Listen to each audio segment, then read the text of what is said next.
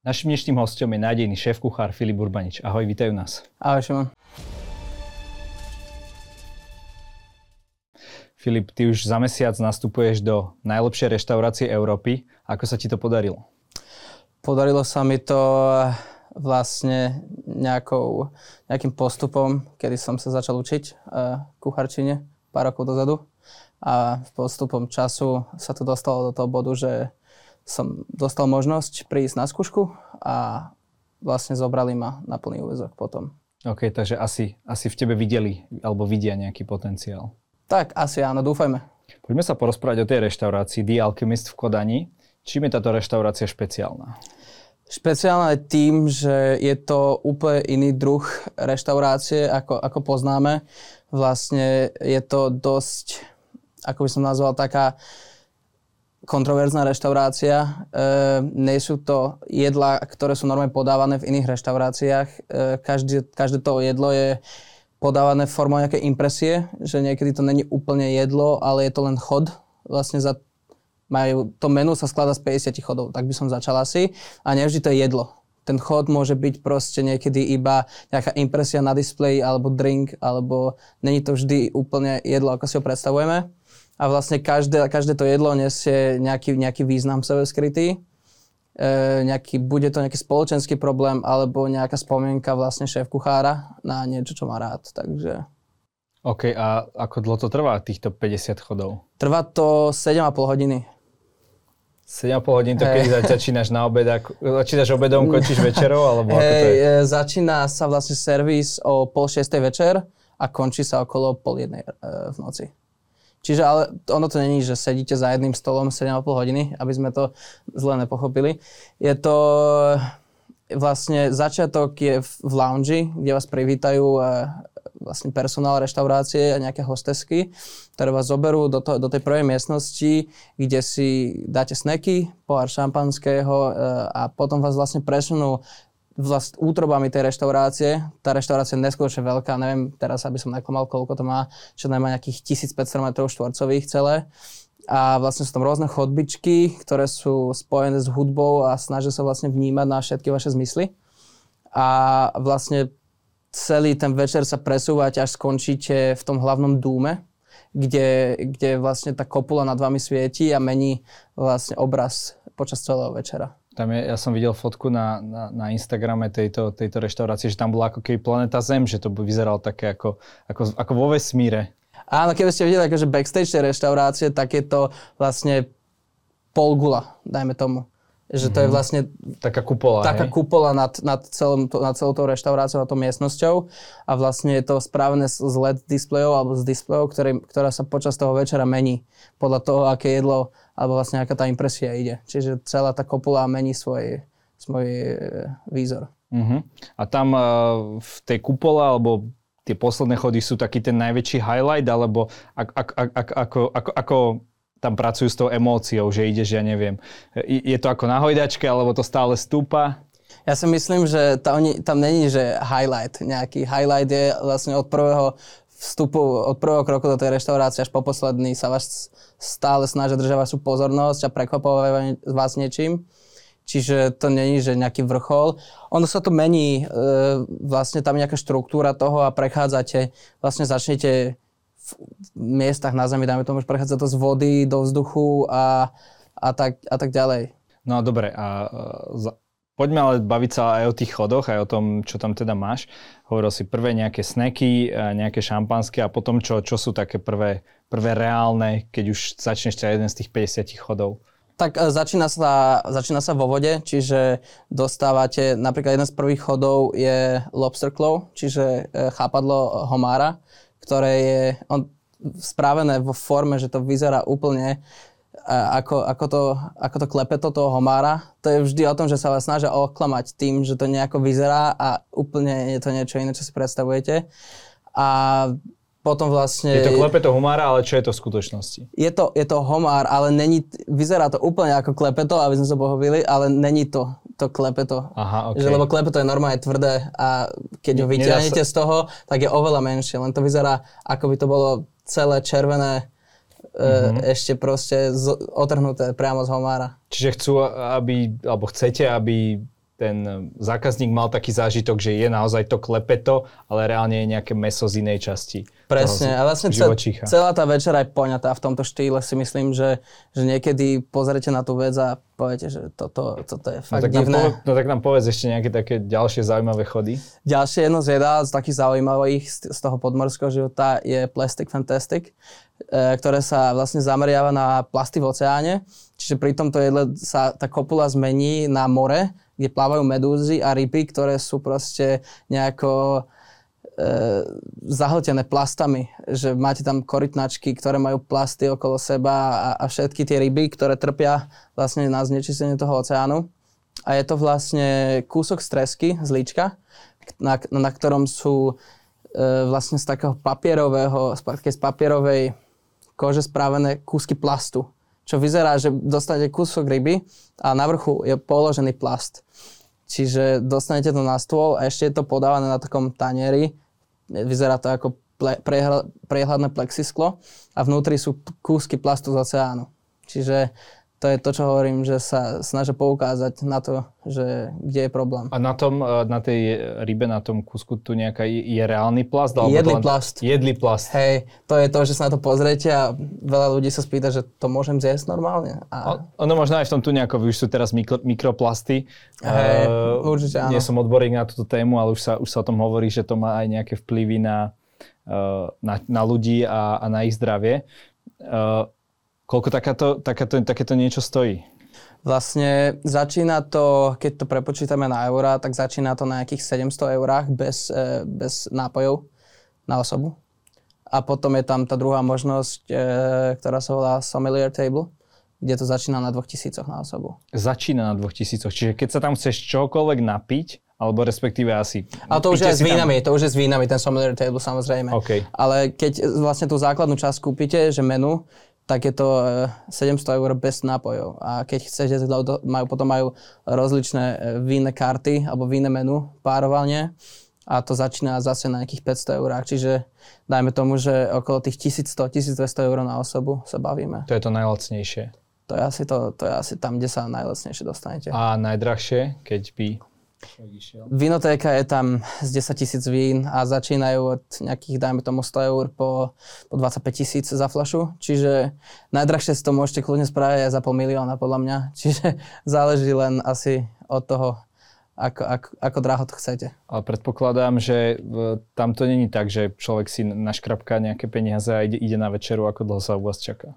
Uh, vlastne otvárajú sa rezervácie každé 3 mesiace. Dajme tomu, že v januári sa otvoria na február, marec, apríl uh, na to trojmesačné obdobie. A to je vypredané behom 15 minút, čiže musíte mať dopredu byť registrovaný na newsletter a potom príde na e-mail, že teraz. A teraz musíte tam dojsť, uh, zaplatiť to hneď samozrejme, aj keď to je za 2 mesiace.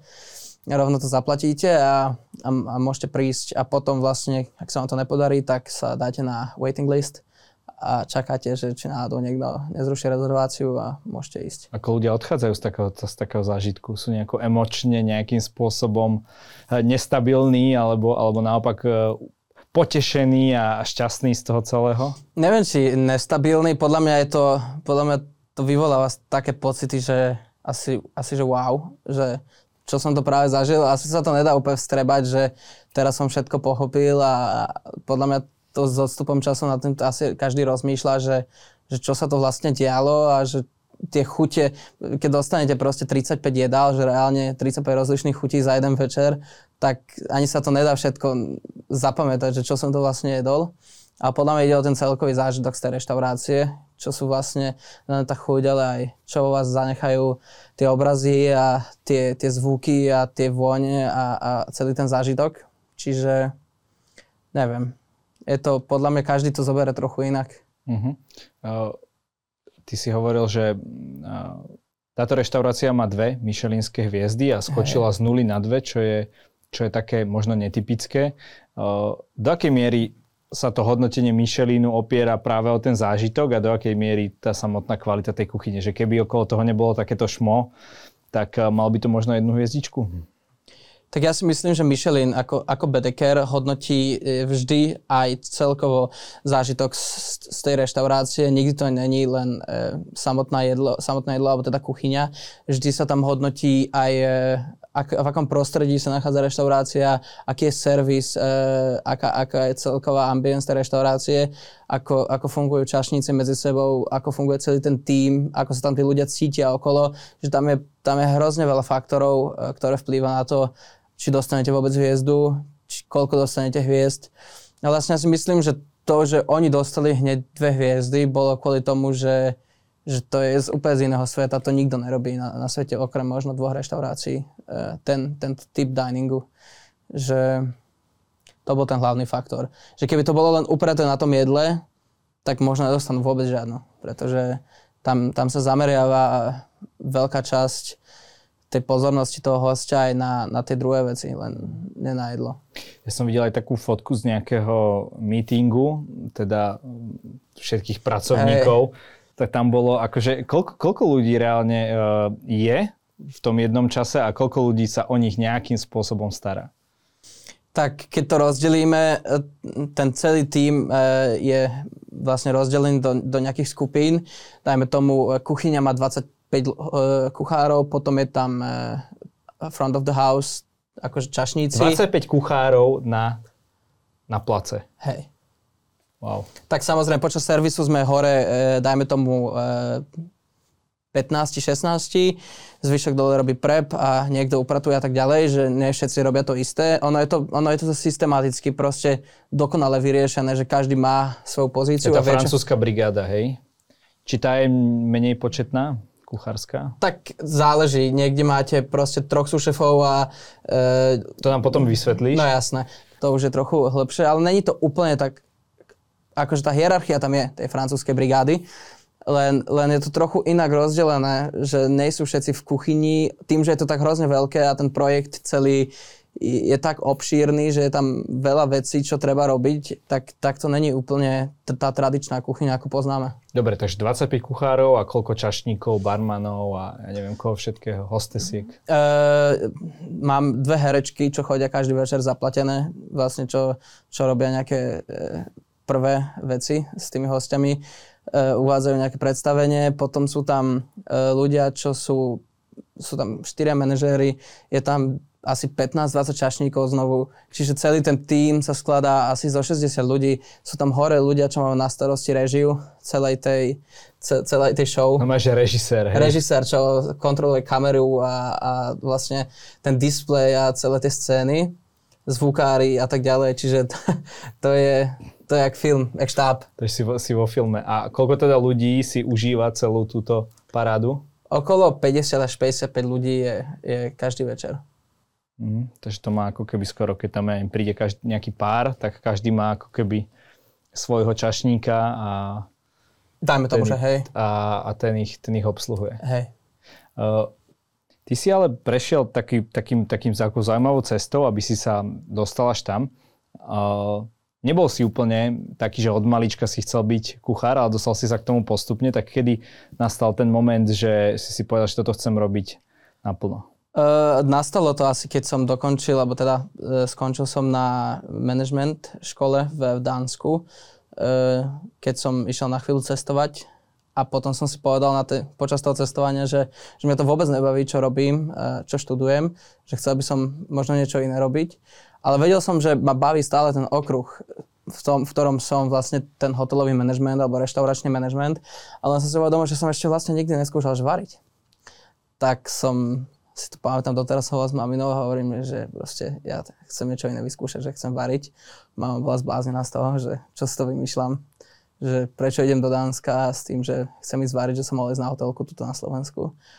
Ale ja som chcel to vyskúšať, lebo však nevyskúšam, neviem. A prečo si vlastne študoval management v Dánsku? Uh, chcel som ísť do zahraničia vyskúšať, zlepšiť sa v jazyku a, a vidieť trochu svet a vyskúšať. A vtedy to bolo taká možnosť, čo mi vlastne aj moje dve bývalé spolužiačky povedali, že dá sa ísť do Dánska, je tam bezplatné štúdium, dá sa získať štipendium popri, pra, popri škole, nejakou prácou a tak mne to vždycky prišlo také, že fajn, že super, že bude sa to hodia aj na, na životopis, že proste štúdium v zahraničí a, a nejaké možno, možnosti potom. Uh-huh. Takže preto asi. Dobre.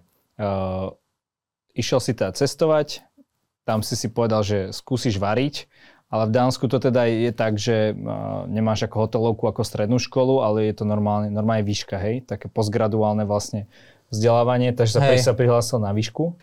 Ja som, no, ja som sa vrátil vlastne z toho cestovania a potom som začal, bol som v jednej prevádzke, v druhej prevádzke ťa ma vyhodili dokonca, keď som začal v, z jednej burgárne, lebo majiteľ mi vtedy povedal, že som pomalý, že tak, tak ma odtiaľ poslal preč. A v alchemiste ťa zase zobrali. No 6 rokov na to, dajme tomu. Čiže...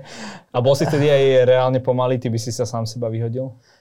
Neviem, neviem, že či, ale tak ja som bol úplný zelenáč vtedy, že čo došiel prvýkrát do kuchyne medzi ľudí a tam bolo, že dosť busy. A tak neviem, že či by som sa vyhodil, ale nebol som určite na tej úrovni, kde som, kde som teraz. Takže možno aj áno, alebo možno by som sa dal druhú šancu, neviem. Ale akože ďakujem mu za to dnes, lebo potom vlastne ma e, zobral pod krídla v takej talianskej reštaurácii malej, taký talianský šéf-kuchár, taký ja som v jednom rozhovoru povedal, že deduško, 50-ročný a, a ma za to chytili, že 50-ročný deduško. Ale veľmi milý e, Talian, ktorý mi vysvetlil vlastne základy tej kuchyne, reálnej už, e, pasta, pizza a tieto veci, čo, čo sú vlastne nejaký ten základný kameň všetkého robenie s cestom a, a, a krájanie zeleniny a tá klasická meteriánska kuchyňa jednoduchá. A vlastne to bol ten odrazový mostík až pre mňa prvý. Dobre, takže najskôr si si našiel prácu, až potom si začal študovať, alebo hey, to bolo nejako popri tom? Hej, ja som si najprv našiel prácu, tam som bol asi 3 čtvrte roka alebo rok. A potom vlastne to bola taká malá reštaurácia, kde sa robila 8 cestavín, 10 píc a tam to začalo a končilo. Čiže po tom roku už ma to prestalo, než baviť, ale už som cítil, že chcel by som niekam sa ďalej posunúť. A alebo... cítil si aj, že, že si v tom dobrý, akože mal si dobrú odozvu na tie svoje jedlá, alebo vedel si, že to, videl si, že to vieš spraviť možno lepšie ako kolegovia, a možno lepšie ako ten človek, čo ťa to učil? Tak e, ten človek, čo ma to učil, e, to nebudem tvrdiť, že hej, pretože to je človek, čo strávil v kuchyni veľmi veľa rokov. A, ale cítil som, že ma to baví a že e, mám v sebe nejaký drive a chcem sa posúvať tom ďalej a nechcem zostať tu a chcel by som to niekam posunúť. A cítil som, že mi to aj išlo, že nebol som úplne lavý. Takže som začal hľadať nejaké možnosti, že kam ďalej sa posunúť. A vlastne vtedy som sa dostal do, do tejto reštaurácie, kde som vlastne získal vzdelanie. A tam som poslal životopis, stretli sme sa a vlastne on mi vysvetlil, že ty nesi kuchár, aj keď si robil niekde rok, že my tu máme buď vzdialených kuchárov alebo študentov. To bola teda uh, tá reštaurácia so, Soterborkro? Soterborkro, hej. OK, nenaučil som sa to vyslovovať. Pohode. A to bola špec- tak, taká zaujímavá, zaujímavá, zaujímavý opäť typ reštaurácie? To, to je taká tradičná uh, reštaurácia, alebo neúplne tradičná. To tradičná dánska reštaurácia. 250 ročná som čítal. Hej, akože tá budova, uh, v ktorej to je, stará osadlosť, to bola prvá osadlosť na tom ostrove v Dánsku. Uh, všetko je zachované, je to chránené štátom, čiže ani nič sa na tom nemôže nejak veľmi meniť bez nejakých povolení. Strechy sú ešte tie staré slamené, neviem, či si niekedy videl, ako vyzerajú staré domy v Dánsku. Sú pokladaná slama na vrstvy takže žiadny, žiadny plyn, nič, iba e, indukcia a elektrika. Mm-hmm. Ale hej, je to, mali sme, že obed, e, klasické tra, tradičné dánske jedlá, aj so štipkou francúzska. A večera už bola taká viac experimentálna, degustačná a skôr taká tá škandinávska gastronómia. Lokálnosť, e, čerstvosť, prerobená do, do takej tej, do takéhoto škandinávskeho tre, tých trendov, hej. No ale aby sme sa zase vrátili na tú líniu toho príbehu, takže tam si sa prišiel opýtať, lebo ti to prišlo ako cool miesto, kde by si mohol robiť a hey. manažer ti teda povedal, že my tu ale nerobíme ľudí bez... Šéf-kuchár. Šéf-kuchár ti povedal, že uh, ľudí bez vzdelania my tu nepríjmame, teda toho vysokoškolského dánskeho. Tak čo, vtedy si, si uh, nastúpil na výšku? Hej, on mi povedal, že uh, môžeš tu byť, môžem ti dať akože nejakú skúšku a keď chceš, tak uh, tak môžeš tu začať študovať. E, trvá to 4 roky, získaš tu vzdelanie toto, ale je to v dánštine. A ja že, fú, OK. Vtedy som v tom momente som vedel povedať slovo po dánsky, možno pár, lebo dovtedy som nejak nebol nútený hovoriť e, dánčne. V štúdium som mal v angličtine a všetci dáne hovoria po anglicky plynule, čiže tam nebolo nejaký, nejaká potreba. Ale hovorím, že však, že prečo nie, že čo stratiť. Tak som tam došiel na 3 dní na skúšku a potom im povedal, že OK, vidím, že to si chceš byť, tak môžeš začať, keď chceš. Ja, že tak fajn. Tak tam to začalo vlastne. Už taký ten, taká tá ďalšia časť tej, tej cesty. No a tam sa ti ako darilo? Tam som strávil 4 roky. Aj v tej eh, reštaurácii, aj teda štúdiom? Ono to je takto štúdium v Dánsku spravené, e, úplný opak ako na Slovensku. Že na Slovensku, keď človek študuje nejakú hotelovku, tak je 10 mesiacov e, v tej škole a potom ide von na prax do nejakej reštaurácie, kde on nechajú mu nejakú robotu robiť a zaučia sa tam. V Dánsku je to spravené tak, že vlastne máte kontrakt s tou reštauráciou, a, ktoré je 10 mesiacov do roka a na 2 mesiace z toho roka vás pošlú do školy kde máte teóriu, máte prax, máte všetko od ekonomiky e, reštauračnej cez e, hygienu a tak ďalej. A vlastne takto to je 4 roky. Čiže 10 mesiacov, 2, rok, 2 mesiace. Čiže žiadne voľno, žiadne prázdniny. Tak máte e, 2 týždne cez leto a to okay. všetko. OK. No a ako sa ti tam darilo? Darilo, akože bolo to taká cesta, úsenková dráha, ale bolo to super. E, začalo to, bo, začiatky boli ťažké asi, ako, ako všade, keď dojdete niekam a neviete ich jazyk a neviete ani ten, ten level ešte na tom nie ste. Takže musel som sa vlastne naučiť e, po dánsky. E, šéf kuchár na mňa neprehovoril v živote v angličtine, aj keď vedel. To bolo asi také najťažšie. Ja, som bol jediný, jediný zo zahraničia v tej kuchyni. Čiže všetci, keď sa bavili, proste vtipkovali po dánsky a tak si vieš predstaviť, že tam stojíš a ty tam stojíš, že dobre, tak neviem, o čom sa teraz bavíte, ale áno. ale do toho som vlastne musel hneď začať e, snažiť sa followovať ten, to ich tempo a, a všetky tie techniky a, a vlastne tú disciplínu ich a naučiť sa to, ako, ako oni ako pracujú, ako zmýšľajú. Čiže ale to bolo taký, že rok a pol prvý bol dosť ťažký a potom, potom on to hovorí vždycky, môj šéf kuchár, že ono to začne byť sranda, keď začneš ovládať veci. Vtedy už nemusí človek sa zamýšľať toľko nad tým, že čo ako robiť a stresovať sa, ale potom už si začne užívať to varenie, a keď to má pod kontrolou. Čiže tie posledné dva roky už to bolo, že super, že to už, to už človek aj baví. Dobre, ale aj napriek tomu, teda po ukončení štúdia, uh, si sa rozhodol ísť teda ďalej, ďalej sa posunúť? Hej. No a ako ťa napadne, dobre, z takejto fajn asi reštaurácie, ísť do, do, do dvojhzdičkovej myšelinskej reštaurácie? Tak ono, ja to tak vnímam aj, že ten rozdiel, teda aspoň od tých reštaurácií, kde som bol na Slovensku a v Dánsku, je, že tí ľudia, ktorí pracujú v takýchto reštauráciách v Dánsku, tam nepracujú, že idem zarobiť, aby som mal na živobytie, ale to sú ľudia, ktorí ktorí to berú, že, že chcú budovať nejakú, nejakú kariéru alebo nejaké možnosti a že ich to baví a chcú sa posúvať. A vlastne to sú všetci okolo, tí ľudia, ktorými sa obklepujete, že ono vás to nejak prirodzene už tlačí. Tí ľudia sa o tom rozprávajú, o tých reštauráciách a o tom jedle non-stop. A ako to bolo postupne. Keď som, tam, keď som tam došiel, tak ma v živote nenapadlo, že za 4 roky odtiaľ to pojem do nejakej hviezdy. Mne to bolo jedno. Proste. Aj, aj doteraz mi to je jedno. Ja som nešiel do tej reštaurácie kvôli tomu, že majú dve hviezdy. Som išiel tam preto, lebo mi to príde ako nejaká výzva a nejaká možnosť sa naučiť e, veľa nového. Čiže... Dobre, prišiel si tam, mal si teda školu za sebou, tú štvoročnú skúsenosť, možno o tebe aj ten tvoj šéf kuchár aj pekne niečo povedal. Či? Ja dúfam, že áno, ale on, on to nevybavoval on. Ale, ale určite. OK. No a tak si sa tam ukázal, hej, že tu som a, a čo povedal veľký šéf alchemistu? Tak on tam aj nebol ráno, keď som tam prišiel. Uh, Rasmus Munk uh, vlastne ne, není úplne že v kuchyni uh, s druhými kuchármi.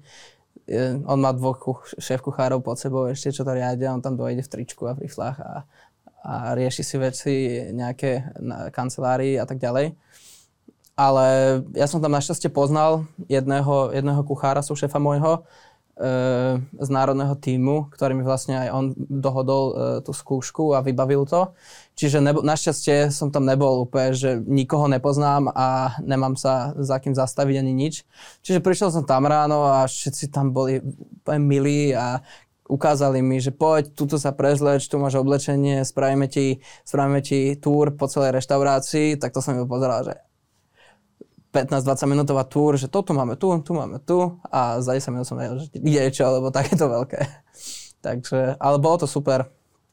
A potom vlastne v uprostred dňa prišiel Rasmus a povedal, že ahoj, vitaj v týme, ako sa voláš, odkiaľ si, kde som pracoval. Povedal, že hej, u toho šéf kuchára ho poznal, tam, kde som vlastne pracoval predtým. Veľmi príjemný, všet, veľ, akože všetci boli fakt príjemní.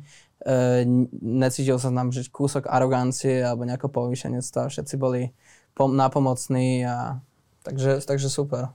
Dobre, a koľko dní si tam robil, než ti teda povedali, že dobre, berieme ťa, neberieme ťa. Čo si im tam vlastne musel ukázať, ako si ťa otestovali? Dva dní som tam vlastne bol, celé, e, dvakrát 14 hodín. A vlastne ráno som došiel a začal som robiť prípravu s kuchármi. Dali mi Proste došlo 70 kg zajacov a začal som ich filetovať so, so sušefom a celý deň som cítil oči na mne z každej strany. E, aj od sušefov a od kuchárov, ktorí sa pozerajú na, na to, ako vlastne pracujete, akou rýchlosťou, ako čistotou, ako, ako systematicky ste. A vlastne nikto vám nič nepovie počas toho dňa. A prvý deň mi už povedali, že ideš robiť servis večer. Takže ma dali do, do tej hornej miestnosti a tam som robil servis. Čo servis znamená, že ste chystal to, čo išlo tým To ľuďom? už je, keď prídu hostia a vy máte prípravu, dajme tomu do 4. po obede, keď nie sú hostia v reštaurácii a večer, keď prídu hostia, tak sa presujete do tej e, servis kuchyne, kde už vlastne sa zhotovujú tie jedlá a servírujú na tanier ľuďom. Čiže... Takže už si servíroval vlastne Hej. na druhý deň? Už... Prvý deň. Prvý deň. Hej, na ostro. A ja som, že OK, tak v pohode. A vlastne takto to bolo obidva dní. Obidva dní mi No to si asi, ako si to vedel presne, vieš, že, lebo to sú aj také, to, to, to je také artistické diela, nie? Niekedy tie jedlá.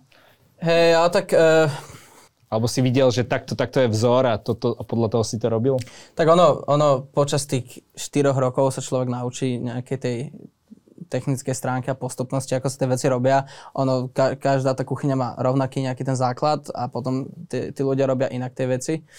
A ukázal mi, že toto robíme, toto urobíš takto, toto urobíš takto a už som išiel proste.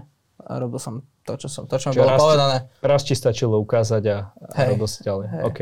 A ďa, druhý deň? To isté, od rána.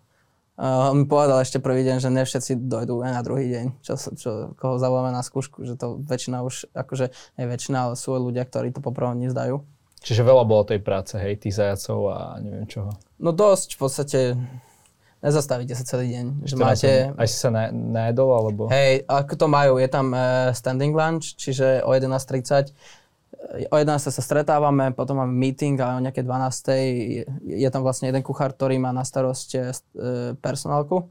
Čiže dá sa tam bufet a o 12. si zoberiete tanier a dáte si ho vedľa svojo, svoje stanice a jete popri tom, ako robíte prípravu. Aha. Čiže žiadne také, že, uh, že teraz si v kľude sadnem a pol hodinu. Hej, to, to sa deje medzi 4. a pol 5. No, alebo 4. a 3 čtvrte na 5. Máte 45 minút, ktoré je vašich. Večer je uh, hore znovu vlastne bufet, kde si zoberiete jedlo, píte, sadnite, všetci si sadnú, celá reštaurácia a máte normálne večeru, kedy sa najmä všetci spolu. Mhm. Dobre, a po tejto skúške čo ti povedali? Tak to bol druhý deň večer a šéf kuchár sa ma zavolal, že či, má, či si idem s ním sadnúť, teda pokecať. A začal mi vlastne vysvetľovať všetko ohľadne kontraktu, bez toho by povedal, že som prijatý alebo nie. On hovoril mi, no takto to funguje, toto bude tvoj nástupný plat, takto funguje vlastne dôchodkové sporenie u nás, e, takto sa pracuje a, a ja už som myslel, že však keď mi to hovorí, že asi by mi to nehovoril, keby ma poslal preč za chvíľu. A on, že ako sa mne páčilo, aký mám z toho pocit a že či... A on, že tak by, chcel by som ti teda ponúknuť prácu. A ja, že tak ďakujem. Tak e, za dva dní mi poslal kontrakt a podpísal som. Čo je to podľa teba, prečo si ich zaujal?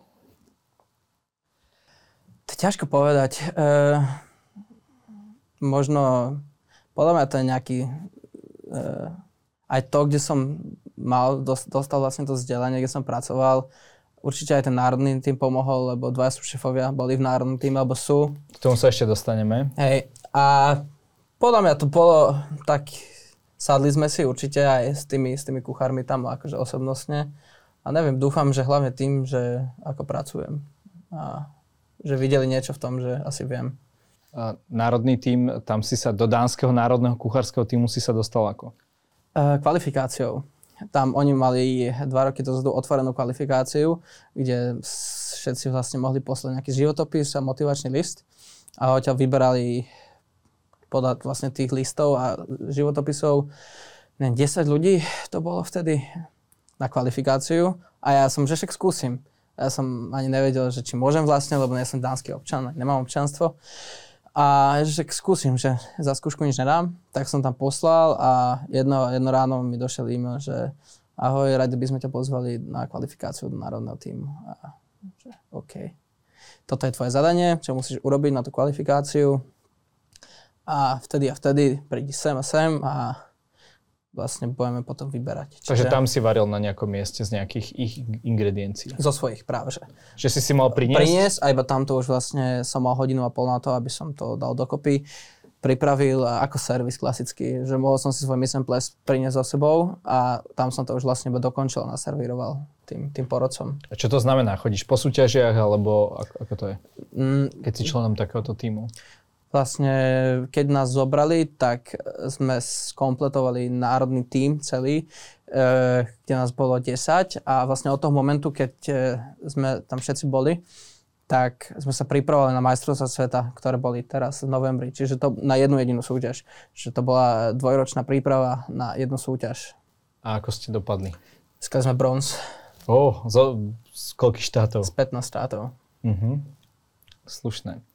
Uh, no a ty si v tom alchymiste teda nastupuješ o mesiac, ale už si tam teda robil ako nejaký no, už si sa tam nejakým spôsobom zaučal. Ako dlho už, si, už, už sa tam zaučal? Tak bol vlastne? som tam na, na tých e, dvoch, e, dvoch skúškach a vlastne to, to bolo zatiaľ celé. Aha. A vlastne 1. februára začínam normálne na plný, na plný úvezok. Aha, ja som myslel, že už, že už si tam nejako im pomáhal, alebo tak, ako nejako Nie, stážovo, ja som, alebo niečo také.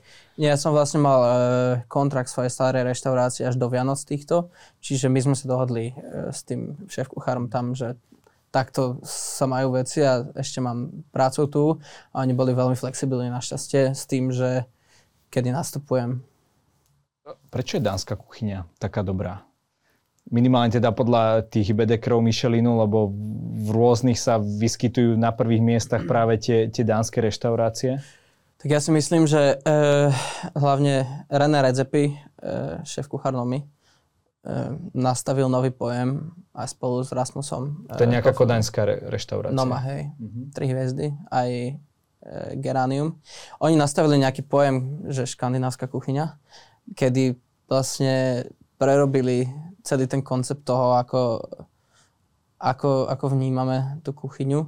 A hlavne je to aj o tom, že ekonomika funguje, je šlape v týchto štátoch, že ľudia majú peniaze na to a možnosť ísť podporovať tieto reštaurácie a majú vlastne tí ľudia z čoho to robiť a, majú, a vedia, že tam prídu tí ľudia.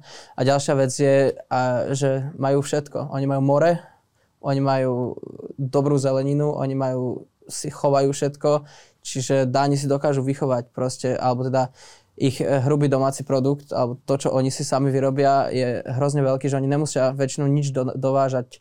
Dáni 90% rýb, ktoré oni úlovia, vyvážajú von, pretože oni nemajú ani šancu ich spotrebovať všetky.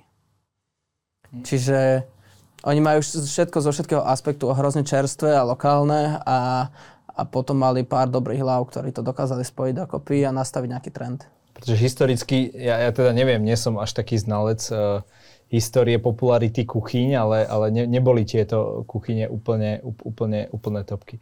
Myslím, že teraz v tom uh, hodnotení tých kuchyní, kde sa, e. kde sa aj Slovensko, tak tuším, prvá bola talianská a druhá grécka. A hey, ja som videl som... možno bolo top 10, alebo neviem presne. Videl som, eh, videl som teraz zrovna tento rebríček a nechápal som tomu moc, Nie? že podľa čoho to vlastne hodnotili, pretože pre mňa americká kuchyňa bola nejaké 3 miesta nad francúzskou a to som nechápal, že akože podľa čoho, eh, že kto to hodnotil a podľa akých kritérií si myslím, že francúzska kuchyňa je ďaleko lepšia ako americká kuchyňa aj grécka Čiže... Napodobne inak a vidíš to, tak máme... Čiže niekedy, niekedy nejaký rebríček toho, kto je v čom najlepší, si myslím, že není úplne relevantný. Ako hodnotíš slovenskú kuchyňu a slovenské gastro, neviem, a ty si pracoval skôr brigádne v týchto slovenských reštauráciách hey. ešte ako študent strednej školy, takže neviem, či úplne máš takéto porovnanie, ale tak žiješ tu, tak to vnímaš? Myslím si, že sa to zlepšuje oveľa uh, za posledné roky a je tu viac a viac mladých ľudí, ktorí je talentovaných a, a vidím, že sa snažia a robia to s láskou a baví ich to a že to není ako to bolo kedysi, že, že zeleninová obloha, vyprážaný rezeň a, a šalát všade. A, ale že už vlastne tí ľudia idú hlbšie a hlbšie do toho a prichádza veľa nových konceptov. Čiže už je to na dobrej ceste si myslím. Teraz nás zasiahla zase korona a a, a kríza a vojna, čiže zase dostal gastrotvrdú facku na Slovensku. Ale, Ale ne, nepreosialo to trošku ten trh? Ja mám pocit, že keď som po korone teda išiel do reštiky, že, že tí čašníci boli oveľa milšie. Tak ako keby tam ostal len ten, ten kto to má skutočne rád.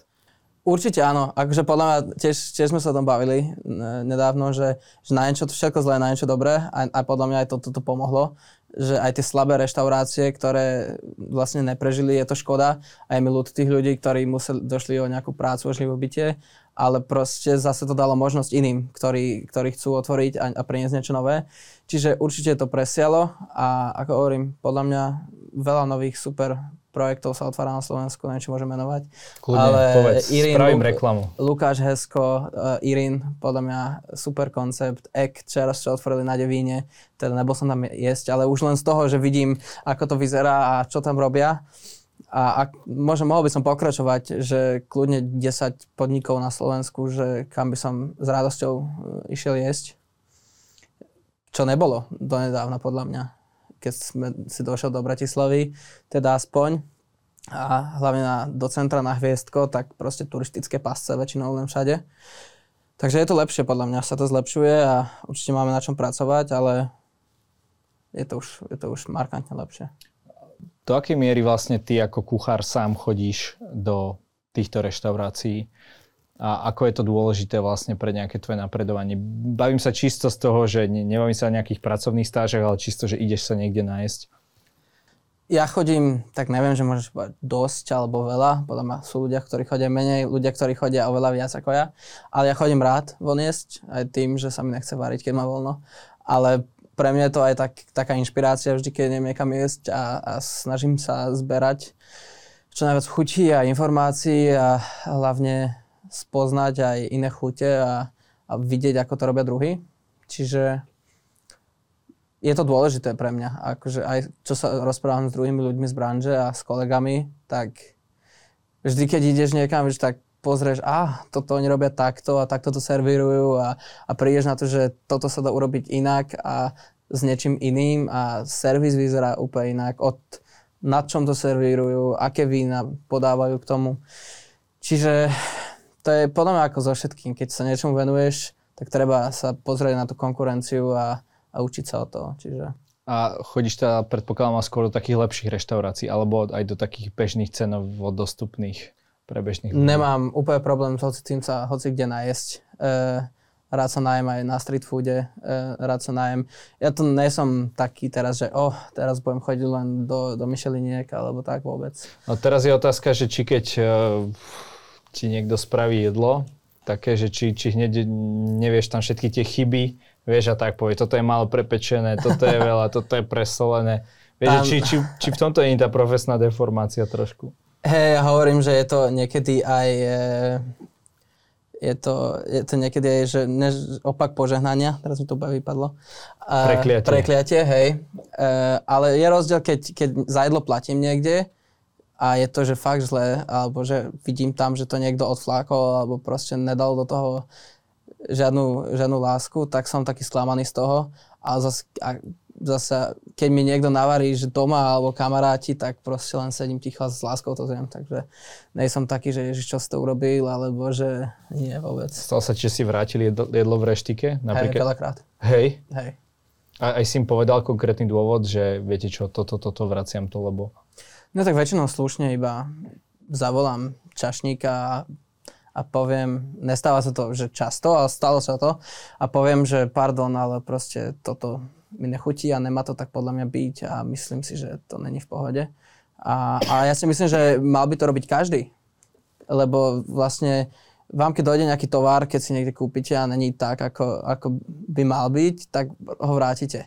A pokiaľ ľudia budú akceptovať v reštauráciách a nebudú vrácať jedlo, pokiaľ není dobrá, nechutím, tak proste zostaneme na mieste stále. Lebo ľudia budú platiť za to a ľudia to nepochopia, že to je dobré. Asi sú ľudia takí ešte ostýchavejší, najmä, najmä v našich zemepisných šírkach ohľadom tohto. Na druhá vec je zase nejaký extrém, že niekedy si človek môže, dajme tomu, aj obie, zle objednať.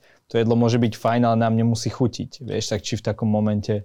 Hej, akože ja nikdy nevrátim alebo ne, nezačnem nejakú konverzáciu o tom viesť, pokiaľ viem, že objednal som si to, je to urobené technologicky alebo technicky správne, že ryba je napríklad dobre upečená, tie suroviny sú dobre spracované, len mne to nechutí, lebo som nemal na to chuť, tak vtedy proste to není ich chyba, ale je to proste len môj zlý výber. Len rozdiel je v tom nájsť tú hranicu, kedy je jedlo zle prepečené, nedopečené, zelenina je tvrdá, omáčka je rozdelená a, a tieto veci tam môže byť mnoho, mnoho... Omáčka je rozdelená? Hej. Čo to znamená? Keď máte emulziu a tuk sa vám oddelí od druhej tekutiny napríklad. Aha, okay. Zgrcnutá, dajme na Aha. Slovensku sa povie. OK. No ale otázka je, či toto vie posúdiť aj bežný, vieš, ty si fachman, ty to určite vieš posúdiť, a čo taký bežný užívateľ? Neviem. To záleží podľa mňa od človeka k človeku. Keď to niek- niekto je s tým spokojný a naozaj mu to chutí, tak tam nevidím problém. Proste došiel tam, chutilo mu to, zaplatil za to, čo dostal, je spokojný. Len podľa mňa je problém, keď niekto sedí a, a vidí, že asi toto není v pohode a, a zje to, že mm, však v pohode, OK. A, a bojí sa vlastne konfrontovať e, tú obsluhu a to nemusí byť hneď, že teraz vyletím na čašníka a začnem byť arogantný a vylievať si to na ňom. Podľa mňa niekedy stačí úplne slušne povedať, že toto si myslím, že není v pohode, alebo malo by to byť inak a nechutí mi to, pardon, dalo by sa to vymeniť, alebo niečo tak vtedy, pokiaľ už, a vtedy viete, v akej prevádzke ste, pokiaľ ten čašník povie, že pardon, samozrejme, ospravedlňujeme sa, je to naša chyba, radi vám vyhovieme a spravíme vám nové jedlo, tak viete, že OK.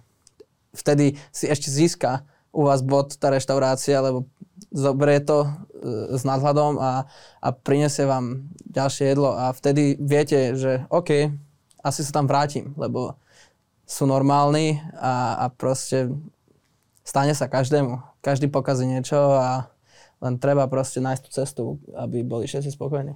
Čo by sa stalo, keby niekto, alebo už sa stalo, že niekto vrátil v alchemiste jedlo? Že, to, že, toto to nie zle, že toto nie je zle urobené, že toto nie je dobre urobené. Ja som tam nepracoval ešte tak dlho, čiže ja neviem zodpovedať na otázky takto ohľadne alchemistu. A čo myslíš, že by ti to vymenili, alebo?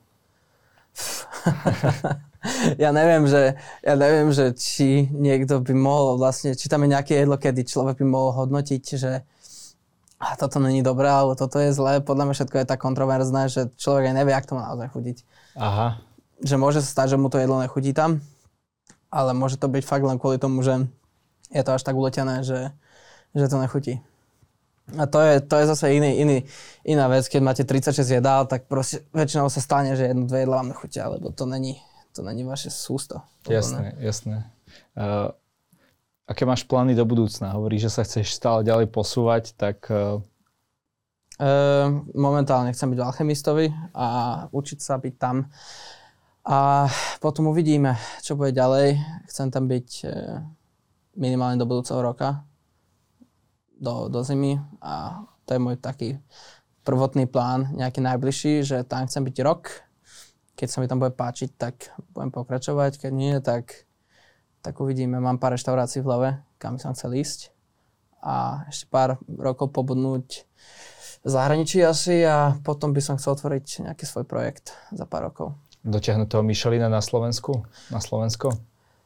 väčšinou príde táto otázka. Neviem, že akože samozrejme, že je to sen každého, aby bol nejak ocenený nejakým bedekrom, ale pre mňa by bol skôr cieľ dotiahnuť kvalitnú gastronómiu na Slovensku, kde, kde ľudia, keď prídu a prvý vkročia do tej reštaurácie, tak ich zavalí proste celá tá emócia a, a tá atmosféra tej, tej reštaurácie, kde ľudia budú sa radi vrácať, jesť, kde proste ten personál bude spokojný, kde pracuje, budú všetci, všetci všetci vlastne pocítia, že, že to je to správne, čo robíme a aby, aby sme aj ukázali vlastne tomu svetu, že dá sa to a že máme tu šikovných ľudí a že to není len proste len zarobiť a, a nič, nič, ne, nič nedať Tak Adam, už tieto prevádzky pomaličky miznú. Že už sú vytlačené tými mladými, hey. e, schopnými ľuďmi, ktorí nemusia byť len mladí samozrejme, ale takí, čo do toho dávajú srdce. Hej, akože Určite áno, len hej, to by bol môj cieľ, proste mať kvalitnú reštauráciu. Dobre, ale ešte medzi tým musí byť aj nejaký medzistupeň a to sú, to, sú, to, sú aké, to sú aké reštaurácie zahraničné, povedz nám, nejaký takých zaujímavých, ktoré máš v oku.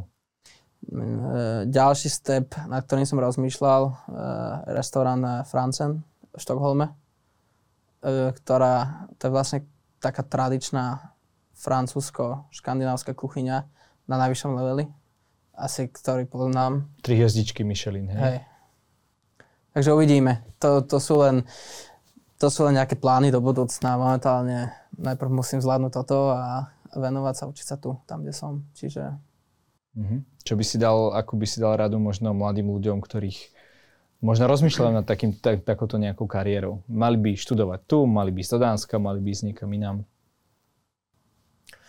Ja si myslím, že dôležité je nájsť niekde nejaké miesto, kde bude to fungovať z obidvoch strán a oni budú mať pocit, že momentálne sme na tejto úrovni a tu sa máme čo učiť a hlavne nech proste nech pracujú a učia sa a nech sú otvorení možnostiam, nech určite idú do zahraničia. Ja si myslím, že hej, to je, to je dobrá cesta. Jednak im to dá nejak, nejak, nejaký nadhľad a nejakú možnosť naučiť sa tolerovať inú kultúru a pozrieť sa, ako to funguje v zahraničí a, a je tam oveľa asi viacej možností momentálne ako na Slovensku sa učiť. A nehovorím, že to je jediná cesta, ale myslím si, že to je určite jedna z tých ciest. A neviem, robiť, čo ich baví a, a byť trpezlivý a, a učiť sa. To je asi taký, taký môj odkaz. Filip, každý u nás môže na záver povedať našim divákom to, čo sám chce do tej kamery. Nech sa ti páči. to som bol prekvapený teraz. Um, ja by som chcel poďakovať za rozhovor v prvom rade, bolo to veľmi príjemné a chcel by som asi len odkázať, eh, nech eh, sú ľudia na seba milí v dnešnej dobe, kedy máme veľa problémov každý, aj vo svete a nech, nech hlavne každý nájde to, čo ho baví a pracuje na tom a nech je každý spokojný. Ďakujeme a držíme ti palce. Aj vám. Išlo